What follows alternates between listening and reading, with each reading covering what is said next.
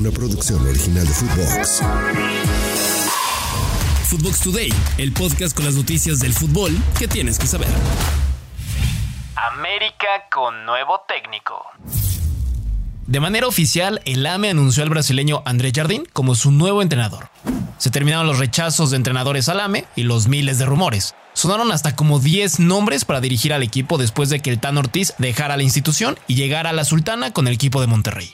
Jardín viene de dirigir al Atlético San Luis, llegó al fútbol mexicano en el Clausura 2022. No le ha ido tan mal en este par de torneos que ha estado en México. En el último llegó a cuartos de final, donde quedó eliminado justamente por América. Ya veremos si puede con el paquete que es dirigir al equipo que más ha ganado en el fútbol mexicano. Jugadores del Tri dirían adiós.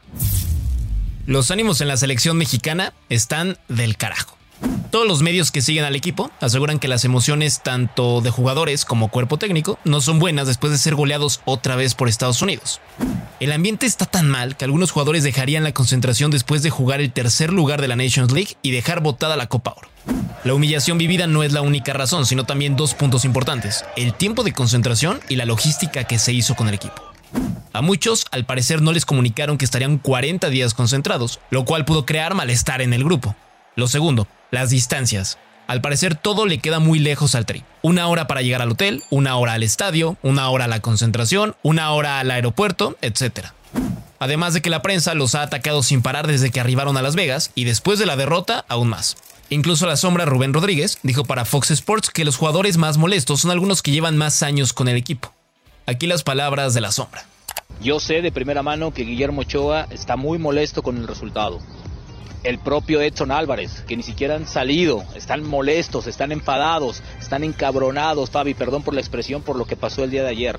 Y yo vi a, otros, otro grupo de jugadores platicando, jijiji, jojojo, olvidándose de todo. Entiendo que también tiene que ver con la experiencia, con la edad y ciertas cosas, pero también hay que tener cierto tacto en algunos momentos, ¿no? Entonces, algunos jugadores yo los vi más relajados, otros más, más enchufados.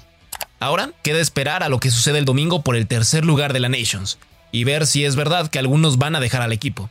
Si llega a pasar, se va a complicar más que nunca la Copa Oro para la selección. Otra cosa, no se pierdan a la sombra en su podcast La Sombra del Fútbol. Tendrá toda la info y exclusiva de lo que pase con México en este duro momento. Nuevos episodios todos los miércoles en cualquier plataforma de podcast. Edson con oferta. Según Fabrizio Romano, uno de los mejores insiders del fútbol en el planeta, para mí el número uno, Edson Álvarez recibió una oferta formal por parte del Borussia Dortmund después del partido en contra de Estados Unidos.